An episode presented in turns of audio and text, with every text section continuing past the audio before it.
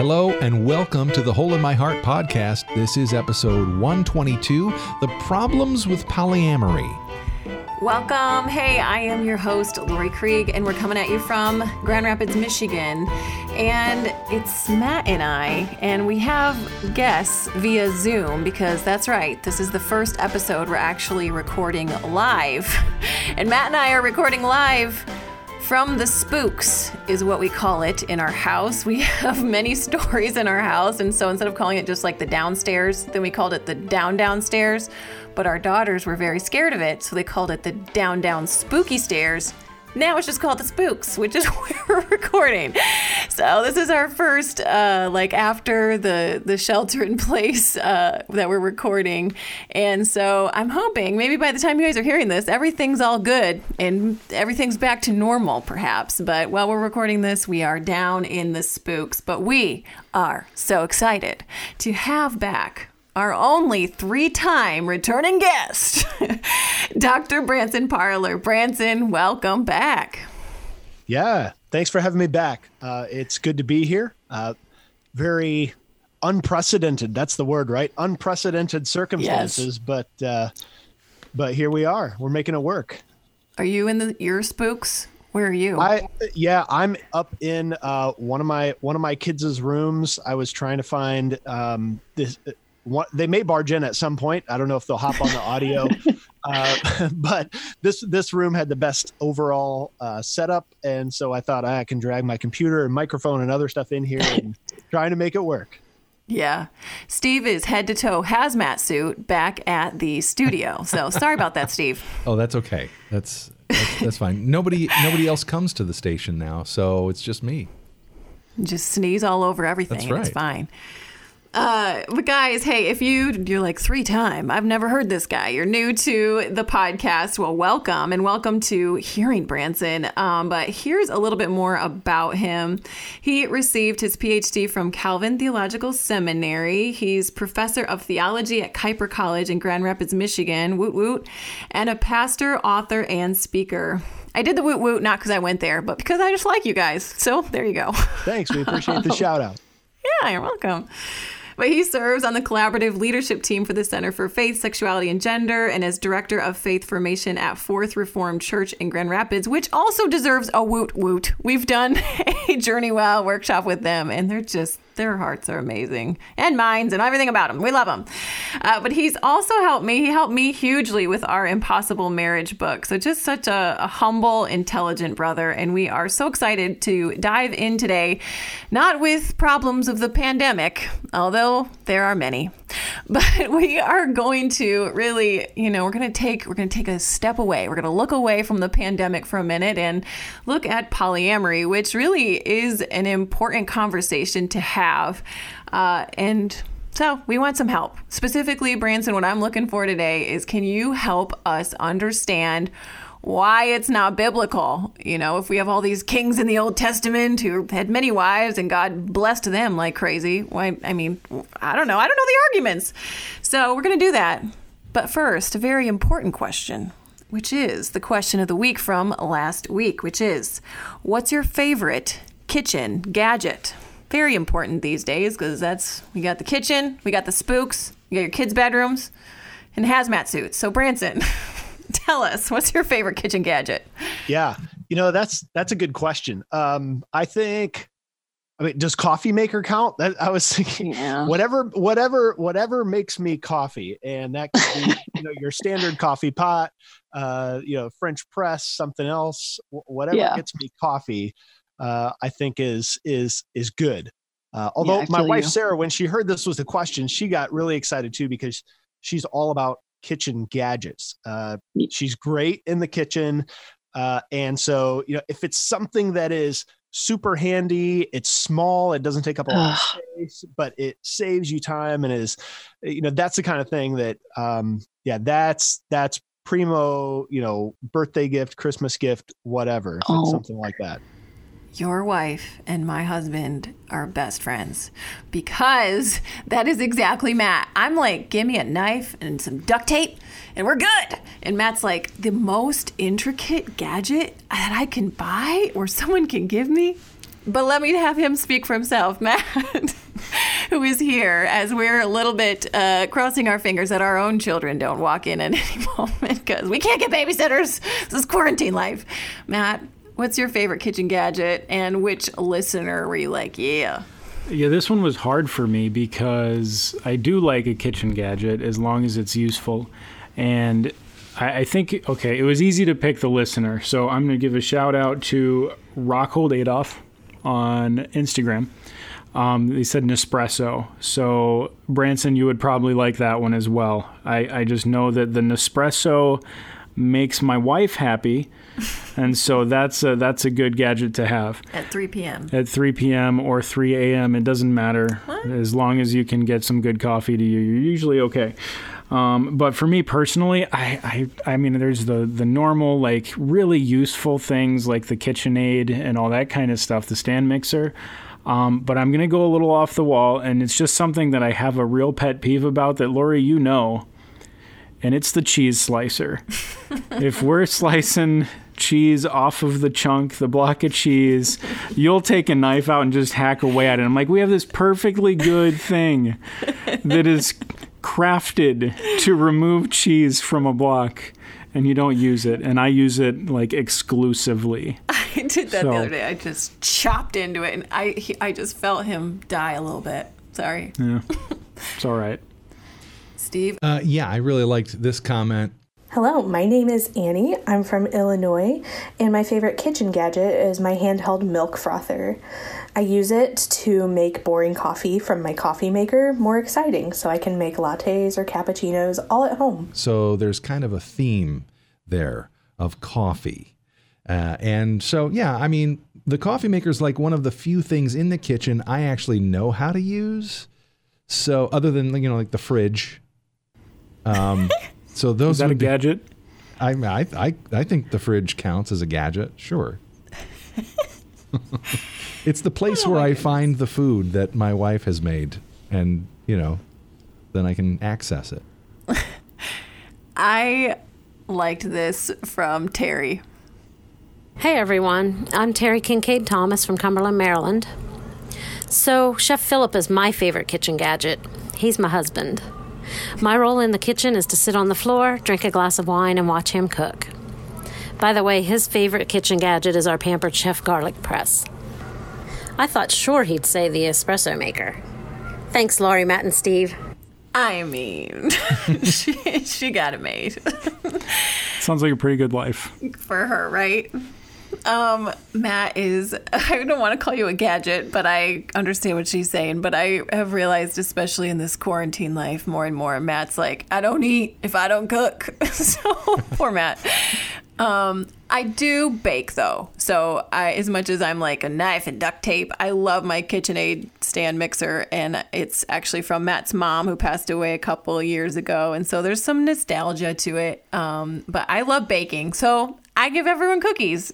And what do you mean Matt gained 45 pounds since we got married because of the cookies? Which you would say often. I, I do. I you. do say that. You're not outing me. This is a well known fact. I'm not closeted about my love for cookies. Good joke, Matt.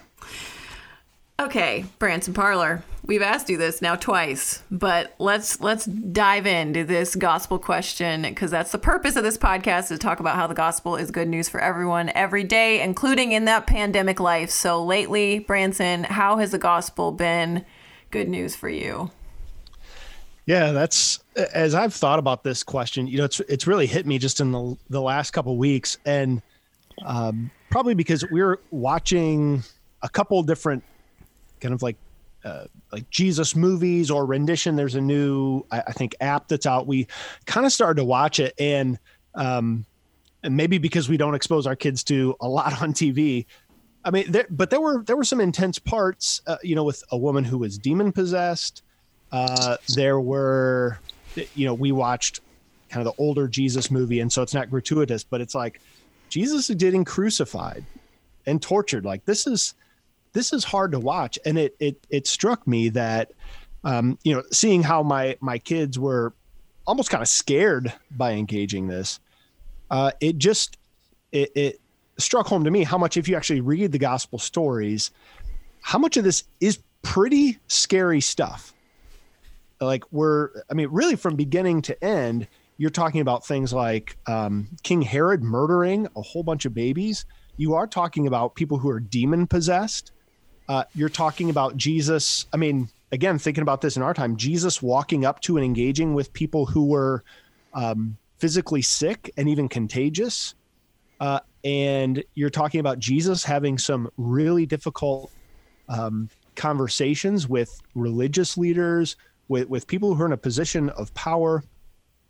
Uh, this is this is not easy stuff, uh, and it just reminded me that you know part of I think what hits me about the gospel is that um, Jesus wades into the scary stuff with us. Uh, mm. That this is not, you know, sometimes the Jesus of like Sunday school or flannel graph or whatever is like family friendly Jesus or whatever.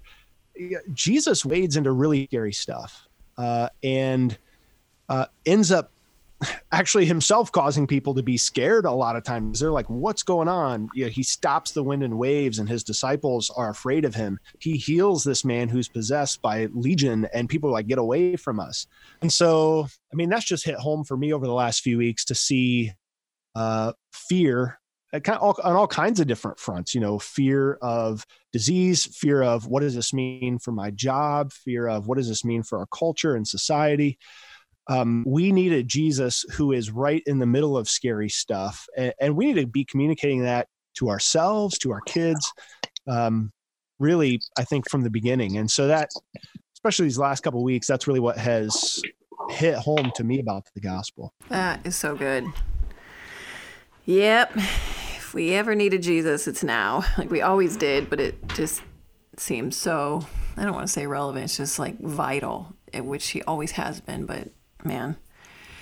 Okay, so it feels like a sharp turn, but I'm trusting the Holy Spirit that He lined up this um, conversation and He knows, like, Lord willing, things are going to somewhat go back to normal at some point, and people are going to keep doing what people do. And, and who knows? Like, maybe after this, it's going to I don't know. Maybe people are going to be so desperate for connection. Like, who knows if polyamory is going to be a thing or I don't know what this is doing to marriages. It's not great for China. You know, they're seeing an uptick in divorce, etc. Like divorce lawyers getting reached out to at 25, 50%. So I don't see this pandemic for people who aren't rooted in Christ every day it, doing good things. So who who knows how this may play out in the coming mm-hmm. days, specifically with polyamory. But for those who are listening and maybe they've heard that word, what's that mean? And how is it different from like something like pangender and pansexual? Yeah. Yeah, that's a good question. And maybe I can just give a little bit of the backup to kind of my own how I got connected with this discussion. Um, That's a great thought. So people aren't just like, why is this dude talking about this? That's great. Well, I mean, a couple of different avenues. Uh, I, you know, I've been part of, I've done a lot of research and writing on human sexuality, on marriage in general. It's something that I teach about in my classes at Kuyper College, um, teaching biblical interpretation, teaching classes on this.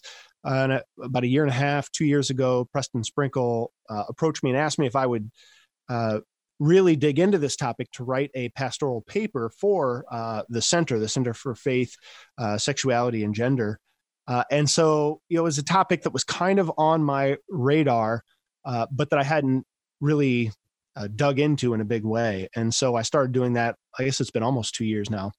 Um, and so that, that was really helpful for me uh, because I think uh, with this discussion, what I, what I find is a lot of people aren't really clear on what does this mean? Um, what, what does this look like? So, so that's, kind of how I got engaged in this. And and I heard more and more of my own college students saying, "Oh yeah, my my friends, you know, from high school, this is kind of a relationship option that they're exploring. Um, you know, it's it's not something that is that's somehow unheard of." Uh, and so when we think about polyamory, really it is uh, a relationship, romantic sexual relationship of three or more people. Uh, and it's important to understand that again, what, what I started to learn as I dug into it is that really there are a, a variety of different ways that these relationships can can form and shape. It can be three, four, five people. Uh, it can be relationships uh, like a triad, which is a relationship between three people, and all of them have romantic and sexual relationships with one another.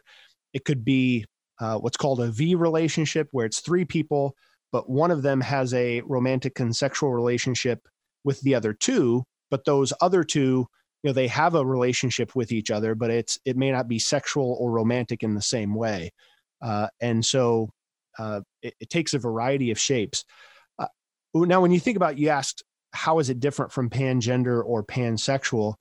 Uh, you know when you look at people who are exploring polyamorous relationships uh, you know it can be people who uh, identify really all over the spectrum in terms of their sexual orientation or gender and so we're, eh, you know, when you talk about polyamory, it's not uh, somehow exclusive to uh, people who might be, let's say, gender nonconforming or something of that nature.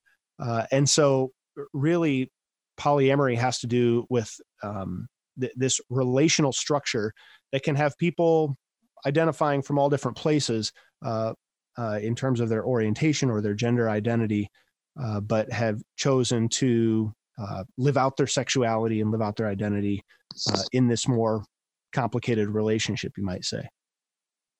So, okay, knee jerk reaction, which I recognize is judgmental and probably sinful from me.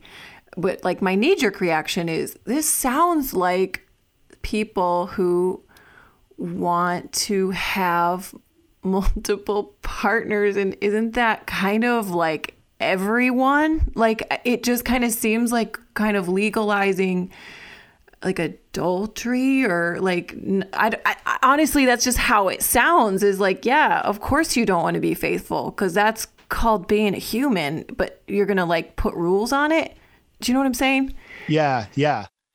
Yeah and there is you know again as with anything there's a whole range of practice uh, but one of the things that was interesting to me as I started to uh, explore this more uh, is to hear uh, how polyamorous people, uh, especially those who are, let's say, more thoughtful about that yeah. relationship structure, uh, are really focused on on um, ethics of honesty, of mutuality, of openness, uh, and so um, and so a key part of eh, you know some of they would argue in a lot of ways polyamory allows for more openness more honesty than a lot of our monogamous relationships that are trying to be monogamous but not really and we're maybe trying to hide certain things from our spouses or partners. Uh, and so eh, that was eye-opening to me because i yeah i mean i think a lot of people when you hear this or you see people engaging it it's just like this is this is gross or this is weird. This is just people who want to sleep around. Uh, and uh, again to try to understand polyamorous people on their own terms uh, i started to hear something uh, a little bit different. Again like i said as with all relationships there's a huge spectrum of how people practice it or what that looks like in in reality uh, but i would say sort of the best advocates from that perspective that that's what that's what they would argue Okay, and then also another clarifying question. Then I want to get into how prevalent is this. So you said when people are exploring polyamorous relationships, so they wouldn't say I was born this way, or would they? This is a choosing. Yeah. Well, there there are some uh, who would say that, and so I think, um, in fact, there was actually an article in a peer-reviewed law journal probably about four or five years ago uh, where the author actually argued that polyamory should be classified as a sexual orientation. Mm. Uh, now, again, I would say, based on the research that I did, I think um, certainly a minority of polyamorous people would say, I was just born this way. But there are some who essentially w- would say, you know, I've never really experienced jealousy. I wanted, you know, my partner to have another partner, or I thought it was great. Like it actually uh, expanded my joy when the relationship expanded. Uh, and, and, so there are some who would say uh, essentially that um, uh, that they're born that way. Again, it's mm. definitely a minority, but uh, some would say that. Okay, so guys, if you're listening and you're like me and you're you know, you're wrestling through this and your knee jerk reaction and Branson, like your knee jerk reaction, like, you know, that we're trying to fight those. If you hear Branson and I trying to really understand their perspective, that's because that's a good thing to do to understand someone's why, their most honest why and their their true heart as they're putting this argument forward so that we aren't just trying to adjust behavior that's that's the whole purpose of this podcast. This is so huge. It's about the heart, it's about the gospel and so that we don't just say, "Well, just don't." We have to understand really just okay, well what what is this? What are you what are you talking about? And why are you talking about this? And then we can ask the Holy Spirit to help us understand the heart behind it so that we speak heart to heart. Because our goal as disciple makers is not to make little Pharisees, but little Christs. So, guys, just so if you hear that and you're like, "What are they? Why are they asking this?" That's why. Yeah, and and if I could, you know, I, think what you just said is so important to understanding this. Um, because you know Preston Sprinkle and I wrote an article on polyamory a little while back for Christianity Today, and uh, different folks kind of voiced some concerns and questions about that, and and I think you know especially like wow you guys it almost sounds like you're being charitable or are you know you're not really kind of pounding the pulpit like sin is sin is sin. This is just wrong. We just need to let we need to make sure people know this is wrong.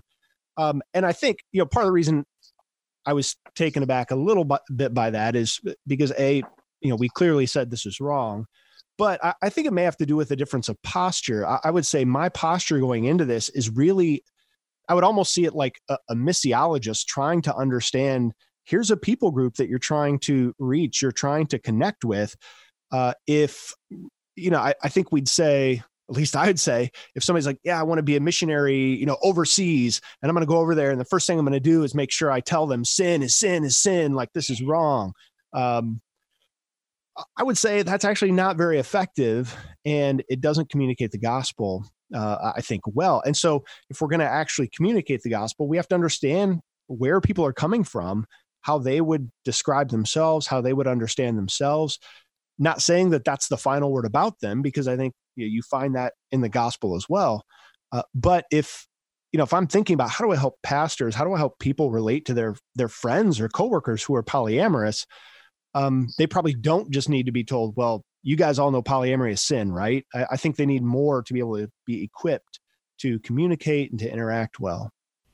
We really do. And uh, Lord willing, we're going to land the plane on how to speak to that heart to heart level. But let's let's talk about this, Branson. Are we talking about one percent of the population, like 0.5? Like how how many people are actually in polyamorous relationships? Yeah, so there, you know, there are a few different stats. Um, one estimate actually uh, puts it at uh, about as as many as five percent of Americans are currently in relationships uh, involving consensual non-monogamy. Uh, and so that's actually about the same percentage as those who identify as as LGBTQ plus. Um, uh, there was another recent study in a peer-reviewed journal, and it found that 20% of Americans have been in a consensual non-monogamous relationship at some point in their life. 20%, one one in five. Um, and in a in a recent book, the sociologist Mark Regnerus uh, notes that uh, roughly 24% of church going people think that consensual non-monogamous or polyamorous relationships are are morally okay. And so what? you know what? Yeah. Uh, i was scratch my head at that uh, too but i think um, i think it shows the degree to which you know our culture as a whole has an ethic rooted in mutuality and individual freedom. And so, if this is something that you see as life giving and helpful for you, then who am I to really contest that? Uh, and I think to me that, you, you know, especially to hear that that percentage of church going people kind of look at it and almost shrug their shoulders. Uh, I mean, I think just proves a point that, you know, I think Russell Moore said it that, that you know the sexual revolution hits the church just at a slower rate uh, than the broader culture. That's still there. But what kind of church going people? Like, is that, are we thinking Christian evangelical? Is this, again, forgive me, but like, is this like the Mormon church? Is this like, how can you define church going? Yeah, my understanding the the way he defines it in there, uh, it you know, if I recall, it's it's I mean, it has to do more with um, you know percentage of times that somebody attends church. That's kind of how he defines church going, uh, and so it's it's not just around um, you know kind of church beliefs or how strict your theology is. My guess is uh, that again, if you surveyed churches that are more uh, orthodox theologically, you would find that number go down a bit. Uh, but that was okay. kind of a broad sweeping of all churches, all religions, even. It's just like the church. Yeah, I'd have to double check on that. I want to go back and okay. see exactly how he defines churchgoer. Okay. But it's but part of his point was just that even people who you know call, think of themselves as religious, call themselves religious, this is still something that they seem like they're mostly okay with. One in four are mostly okay with it. So that's bananas, but not so much if, you know, these are the arguments that you hear as far as like, well, okay, read the Old Testament. And honestly, legit, Branson, I need your help here. like, I don't know if someone was like, well, look at King David. Like, I think I could probably stumble my way to an answer, but can you help us? Like, King David had a bunch of wives. Solomon, which, I mean, they, we know they led him astray, but like, you know, even you think it Abraham and you know, I don't need to list them for you. Old Testament, lots of wives. God still blessed them and didn't like smote them because of their wives. Help us fight, not fight people. Help us know the argument so that we can engage that argument. Yeah, that's. I, I think that's really crucial because, uh, especially around this discussion, you know, part of what's interesting to me is uh, I've had a lot of discussions with people around uh, thinking through same sex marriage, same sex relationships. Uh, and in some ways, I would say biblically, the case for polyamory is almost more straightforward, if you want to say it that way, because this is what I hear. I mean, it, it is common for even again, some Christians who might try to defend polyamory to say, look, we do have all these examples of people who are central characters. They're, they're not just, um, um, kind of bit figures on the side. Uh, but these are these are people who are really involved in the central story, and so I think, and not and you have Old Testament examples. You even have uh, some different Old Testament laws that seem to regulate uh, polygamy, which again, uh, maybe this might be a helpful po- time just to briefly distinguish polygamy and polyamory.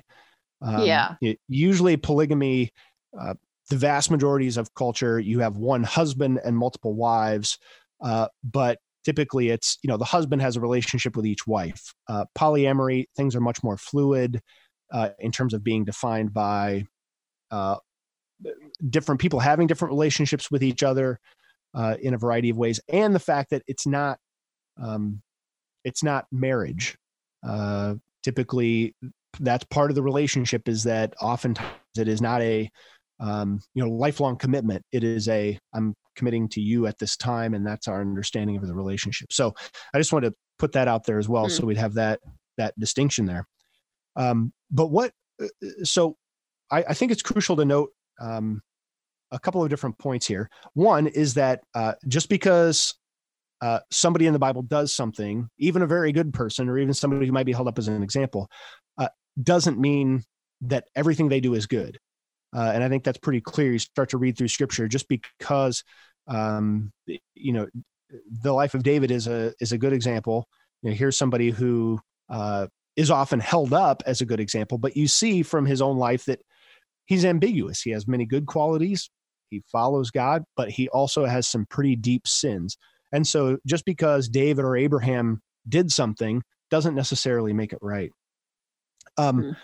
I, I think the key to understanding what the Bible teaches about monogamy is really rooted in understanding the biblical story, uh, which goes from creation to new creation. Uh, and so, part of what you see in Genesis 1 and 2, in the beginning, uh, when God is, before sin enters the picture, God sets up marriage. And uh, it's the, the language in Genesis is uh, very clear uh, that this is one man, this is one woman, uh, that there is this union that is meant to be this this one flesh union Uh, it's lifelong. It's exclusive. Uh, the the trajectory of Scripture then when when Jesus comes back on the scene in Matthew 19, um, people ask him this question of, about marriage and about divorce. Uh, and what's interesting to me is Jesus does not go back to uh, the Old Testament law. He doesn't go back to Old Testament examples. Uh, he goes all the way back to Genesis 2 and creation and God's intention. Uh, that God's intention in creation uh, is one man, one woman, and these two, uh, the, the text of Matthew is very explicit, these two uh, become one flesh. And so part of what part of what's happening here, I think, is that um, we need to understand that the Bible is this unfolding story of redemption that reveals to us uh, who God is. And so, what I often see in discussions about sexuality and marriage uh, is uh, people will dip into specific texts, which are important, but not necessarily see the whole big picture. Uh, and so, part of what Jesus is saying in Matthew 19, even about divorce, is that there were some provisions that that um, God allowed for in the law. Uh, that in some ways Jesus is actually saying, now that I am here, uh, I am upping the ante, so to speak, in terms of what I require of you. Uh, and so Jesus says you can't get a divorce for any reason except for uh, essentially sexual immorality. And his disciples, their response is, that's really hard. Yeah, you know, like that's impossible. Like if that's the case, nobody should get married. Uh, and so what I think we have to see here is that monogamy is not just this high ethical ideal Jesus says monogamy, this this exclusive, faithful, lifelong relationship uh, between a husband and wife, uh, is this new creation reality that points to God's faithful covenant love for us. Uh, and so, so if somebody were to say to me, "Well, look, you know that this was allowed in the Old Testament, you know, why can't we allow for that today?" Um, I, I would say that it's because of confusion about, let me put it this way it's confusion about what time it is. Uh, hmm. Jesus has come, the new creation has been inaugurated. And so I think there's a sense in which you see um, God allowing, I, mean, I think this is clear in the Old Testament law. God regulates and allows actually a number of things that are a less than ideal reality. But when Jesus comes, when the Spirit is poured out, uh, you see this new creation reality that connects up with uh, God's original intention uh, in creation. So yeah, I'll stop there because I could keep going, but I'm I'm just curious thoughts or or, or mm-hmm. pushback or questions based on what I've said there. Yeah, I love that. Um, and what's encouraging to me is some of my arguments for God's design for marriage between a man and a woman. I can just like highlight because I always go Matthew, you know, 19, and then I jump back to Genesis, and I'm like the the when he, Jesus says, "Then the two shall become one flesh." Which two? The two it's he bumps it back up from genesis 127 earlier when he's talking in matthew 19 the male and female so the only Two, the only one flesh union, which is what we call marriage, it has to be between a man and a woman. But I love how you emphasize just Laurie when you're, you know, just talking about this argument, not only emphasize that the two, male and female, equal one flesh, it's two. It's just two. So to num- emphasize both the number and the two. I guess one question I would have, because you know, Branson, you helped me with this a lot in our Impossible Marriage book, is you know, my favorite arguments for God's design for marriage are always what you just said, Matthew 19, connect to Genesis. But then, two, the metaphor, Ephesians 5, as far as like, you know, the, the sex difference between men and women isn't a cosmic joke, it's cosmic design. It's supposed to metaphor the ontological difference between humanity and divinity. How different can you be? It's not cosmic design, a joke, it's cosmic design. But I guess, you know, now in my head as you were talking, I was just replaying how many times God says throughout the Bible, you shall have no other gods before me. I'm a jealous God. Like how he is one. Like, so how can the metaphor hold up as an argument as well? Like how he wants us to be one body and that he is one. Like, does that help?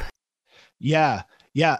And, and I think, I think that's huge because I think Ephesians 5 is, is also crucial because what I've, uh, what you see all throughout scripture is this, um, you know, God focuses on uh, the fact that he is in this covenant relationship with his people and he is showing his love to them in, in this um, exclusive way and he calls for them to respond in this exclusive way as well and so if you read the prophets again i mean you you know this well over and over uh, the the notion of having other gods is like ha- the parallel to having other lovers uh, and so this is just, I mean, it is so woven into the fabric of scripture. Yeah. Uh, and so, and, and so then what you see, I think with, with Ephesians 5, then part of what, again, just makes this so clear is that Jesus uh, is our covenant husband. We are his covenant wife as the church. And, and so our, our marriages uh, now my marriage with with my wife is meant to uh, be this powerful metaphor our exclusive faithful covenant with one another is meant to show uh, jesus's exclusive relation relationship covenant with us as the church. And so again this is where i think you know you're you're right on. If if you think marriage is a metaphor points to a grand design that has these layers to it that points to who god is then i think the biblical logic around monogamy and what that all means and even why that gets ratcheted up jesus is like i'm here and now if you if you were to live in this non-monogamous way you are in effect lying about who God is. You're lying about who Jesus is in the way that you are imaging or metaphoring that reality. Okay, maybe this is a stupid question, but I got to imagine I'm not the first person to ask it okay, what about people who are like, well, God's three in one, so that's poly, and we were the church in one, so that I don't, you know, and I'm using this joking voice, but like maybe they'll be like, I mean, hello, like that's maybe it's obvious to them. So how how would you? Because I love the metaphor, you know, I'm obsessed with it, but like, what if they're like, well, God's three in one, hello, and the church body? How would you argue that? Yeah. I mean, th- there are a couple things there, and and by and I don't know if you know this, we haven't chatted about this, but there are a couple people who do make that argument in all in all seriousness, who say like, okay, the Trinity is polyamorous, um, uh, and, and so so I, I, think there are a couple of yeah, there are a couple of things going on there. Um, one of the things that I think, for starters, it just doesn't it doesn't work with Trinitarian language. So if you were to use some kind of relational language, you already have um, this familial language of father and son to describe two of the three members of the Trinity. Uh, mm. And of course, that relationship is not identical, but analogous to a human father son relationship. Um, but and so that's where I think scripture never uses um, marriage or monogamy to try to describe uh, the relationship of father, son, and spirit. Right. So you do get this.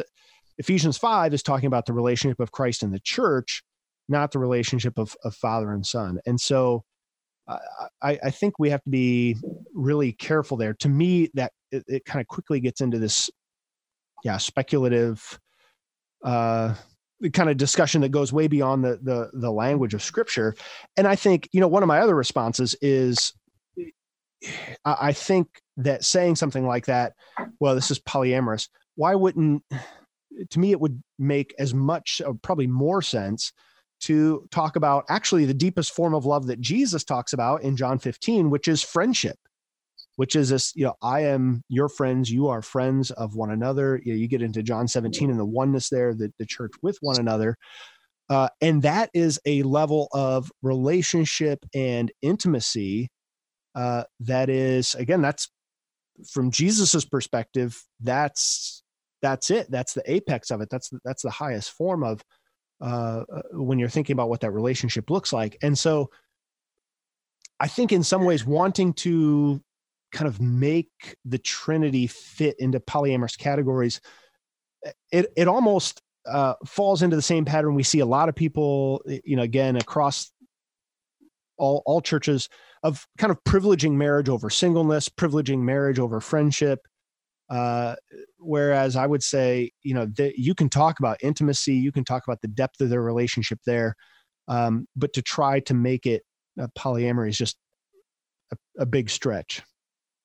Okay. Yeah, I've I've learned the hard way from trying to at all add Trinitarian language at all into the marriage metaphor. You're just tiptoeing into some too deep waters theologically, and so it's it is a stretch. So we'll just we'll pause that piece, but just know that there there are answers that abound and we can dive into it if we need to. But I think thank you for these first steps as far as Matthew 19 and um engaging this whole the the arc plot the purpose of marriage. And i think that always recenters me is it's not you know do you love them? Like that's not that's always where people always come to with same sex conversations. And possibly even with this one it's i love them. That's not the question. I'm sure you do. The question is what is marriage biblically? That's the question that we need to be asking. And then that's what we need to submit ourselves to. And even as you said, the disciples said, this is hard. so, even though they may love this person or not love their spouse at that time, it is hard. And that's kind of the point. So, yeah. can you help us, Branson? So, all right, let's say after this quarantine's over and we actually can like see other humans, or maybe they're hearing it now. I know I miss people. I like seeing your face at least on Zoom. Um, you know we can we can see each other but let's say let's let's talk to pastors because that's what you are you know you you do the pastor world and you're a professor but you know all right people's let's it's probably people you just start hearing it in your congregation. Okay there's this person's polyamorous or maybe this it's a family member at this point whose daughter's poly etc how are you gonna how would you speak to the pastors? Like how do they need to engage this conversation yeah. So I would say, I mean, as to, to start with listening, to start with understanding, to try to understand again, what, what do people mean by that? If they say that they're polyamorous, what does that look like to them? Uh, and, and how do they, um, yeah, how do they process that? I think it's also helpful uh, to ask. And again, this is kind of this way of saying it is what got us into a little bit of trouble. But I, I think I think it's valid to ask um, what is it that's drawing people to polyamory? I think you see uh, people who, uh, in different ways, recognize uh, even the insufficiency of one other person. Like, okay, one other person is going to, they're my be all and end all, and I don't need anybody else. Again, um, quarantine is making us all shelter in place. we realize like we all need other people. And so, you know, those are some of the things when when I listen to what polyamorous people talk about, it is things like deep relationships, it's things like hospitality, uh, community. Again, I think it's something we see more and more in our culture is just people's living situations, whether they're polyamorous or not. People have all kinds of very fluid living situations. And I think because we have often said the only possible living situation is a single person by themselves or you know the nuclear family of mom and dad and 2.4 kids that at least for some people, polyamory just means it, it opens up this possibility of community and connection. And so I would say listen for those things uh, because, again, w- when we think about calling people to uh, repentance, we want to be very clear about what is sinful and what isn't. And so mm. to, to realize that if we are calling people to uh, repent of relationships, of, of sexual relationships that are not in line with God's intentions, that we are also able to say, but there that we as the church in some ways need to recapture what does deep relationship look like? What is community? What is hospitality? What is alternative forms of housing and living?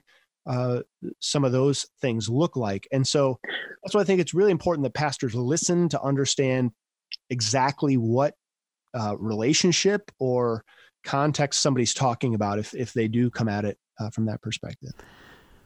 I can I can feel listeners like anxiety and anger just like ratcheting up because they're they're they're like what the heck Branson and Laurie? Oh my goodness like this is sin. It's sin it's sin it's sin it's sin guys I know I hear you and and there may be a couple things going on in our own hearts is we've wrestled with not wanting to be monogamous, whether it be pornography, whether it be a second look at someone that we know it's not our spouse, or we're called to singleness and we knew we weren't supposed to look at that. And so we've been trying to like chill and confess and repent that piece of us. But guys, it's not just a cut the hand off sin thing. Like there's a heart thing behind it for you is you long for you long to be desired and to be seen. These core needs we always talk about. You're longing for that. So here's fellow image bearers. We're trying to humanize fellow image bearers because guys, are you we cannot go up to fellow image bearers and blast them about their sin even though to you it's so obvious. Because when do you dear ones want to be blasted about your sin? Probably literally never.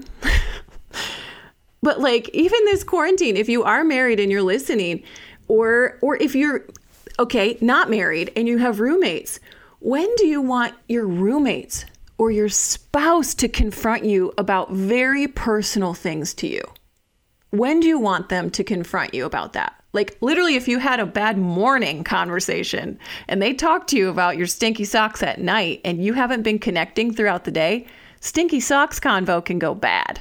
So, Branson is saying really good, valuable things about humanizing people because we need to love fellow image bearers and humanize them. So, understanding heart to heart is going to help us to be able to help connect heart to heart to the Lord, which is the real empowerment to say no to sin. And then maybe at some point when you earn the relational currency to be able to say something about XYZ sin. However, I do know, Branson, that pastors y'all have to have some laws. You know, it's not, you know, I'm talking about this discipleship right now, and so are you. But, you know, shoot, we've been telling pastors you got to have, you know, same sex marriage, like that has to be in your laws, and now gender, and now do they need to add poly? Like, does that need to be a part of their covenant, etc.? Yeah, I mean, I think that it's not necessarily a bad idea because I think it's only something that you're going to see people in the broader culture embrace more and more. And so I think it has to be crystal clear that when we talk about marriage, that again, to me, it goes back to understanding that uh, monogamy is rooted in who Jesus is. It's rooted in properly imaging or properly, you know, putting the metaphor there for people to see uh, and so this is an area, again, I've been talking about trying to understand people. I want to be really clear too. This is an area where I think scripture is crystal clear, where we have to, if we are going to call people to faithfully follow Jesus, uh, it has to be uh, either a life of celibacy or a life of faithful monogamous marriage. And that really those are the two options to put Jesus on display to the world. And so uh, that is going to mean some tough conversations, I think, uh, uh, helping folks understand what that means. And again, I I can't emphasize enough. I think um, I think some people don't recognize the extent to which this is this is already out there. This is already just part of yeah. the accepted norm in our culture that that people aren't going to really blink an eye at it. Uh, and so I think, again, we have to be teaching what scripture is, and, and we have to be really clear on uh, understanding how uh, monogamy is connected to uh, this overarching story of scripture. Because what we don't want to do is say, you need to abandon polyamory for monogamy. We first need to say, as you've said, you need to understand Jesus and who Jesus yep. is.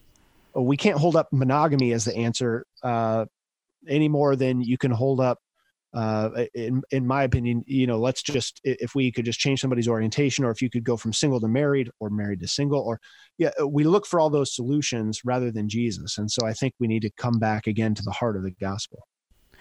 And it's okay to I've said this a trillion times on this on this show, is your mad is offering often covering either fear or sadness. So, dear ones, it's okay. Get underneath your rage, even though you're like, no, it's all righteous rage. Is it? I'm just saying, try and go to sad because and grieving. It's okay to grieve and say, God, this world is so jacked up he, Jesus lamented. He grieved. He probably, I don't know, does he still grieve in heaven? I don't know. Anyway, he grieved when he was here. And so it's okay if we are grieving too, that this world is broken. And we, you and I are equally broken, guys. We equally nailed Jesus to the cross. And so our people who are wrestling with this. Uh, Branson, you, you said that really well as far as this is already prevalent I, I, it's everywhere. Everyone I talk to now, it's like, oh yeah, my friend, my sister, my whomever. Oh yeah, they're poly, or they're exploring that. Can you? Let's just let's talk to the young folk. I'm a hundred, uh, who you know maybe are twenty somethings listening or thirty somethings, and their friends are coming out to them right now. They're like, yeah, you know, poly. What words do we say? How do we engage? Is it different? Yeah, yeah. I mean, I think it uh, it, it, that that part of the focus again has to be on helping people get a positive vision of what scripture teaches about marriage and sexuality that if it's just it can't just be anti-poly uh, mm. and it can't be this is the other thing too i think we don't always realize again the old and new testament are not written into cultures where faithful exclusive lifelong monogamy are normal Mm. Uh, in other words, like we think monogamy, well, everybody's just monogamous. That's the baseline. You know, everybody should just know that. This actually gives us a chance to go back and say, let me explain what why why the Bible teaches monogamy, which may actually be very different from why you know average Joe defender of monogamy, who may not even be a Christian out there in our culture, would, would hold it up. So this is why I think we have to introduce people. Introducing people to Jesus goes hand in hand with understanding why monogamy uh, carries the biblical weight uh, that it does. That that those yeah. two things go together. And I think that's that's clutch, as the kids say. I am 100, uh, but that is critical. Um, because people be like, oh man, you know, like we, we want to still be friends with our friends and do that. But they're like, does this really matter that much?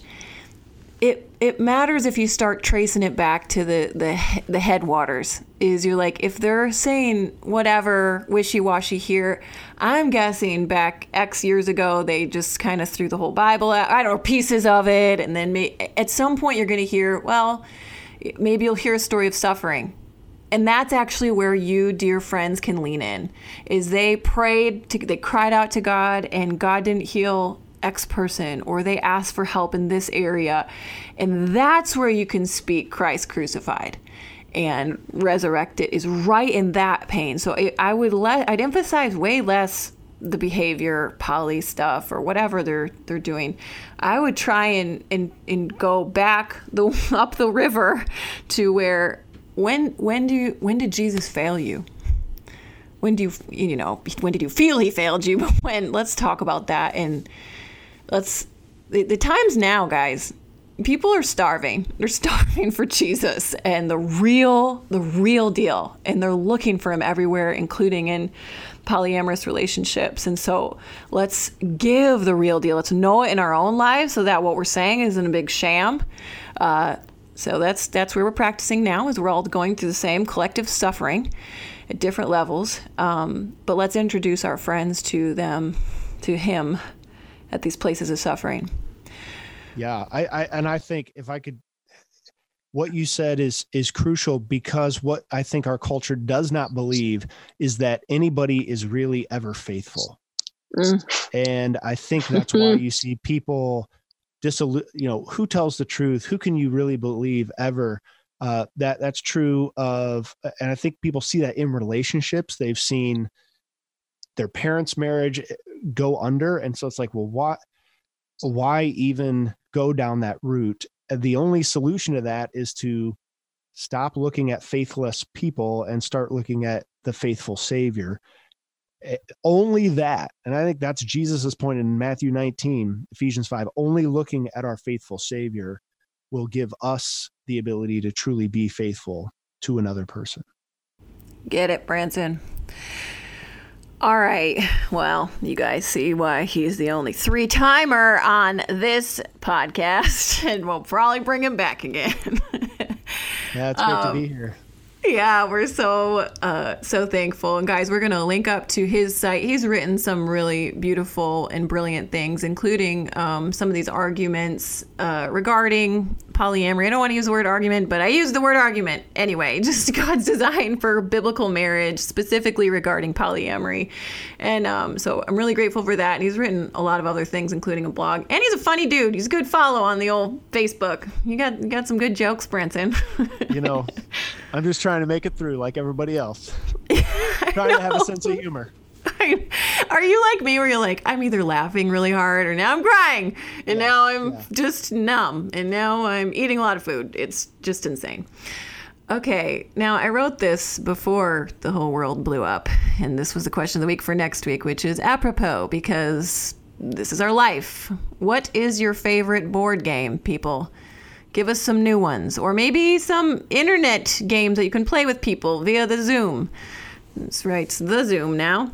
Uh, I actually found some good ones that are really fun and funny, and I play with my sister who literally lives down the road, but we can't see each other because it's shelter in place. Anyway, we'd love to hear from you guys. What's your favorite board games so that we don't so that we can keep doing the metaphor if we're married and the body metaphor if we're not married and living with our friends.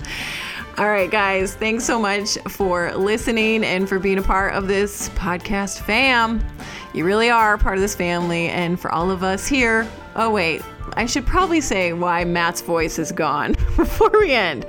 Our children made noise, so he just made like a bread truck and hauled his buns. And yes, that's how I'm ending this episode.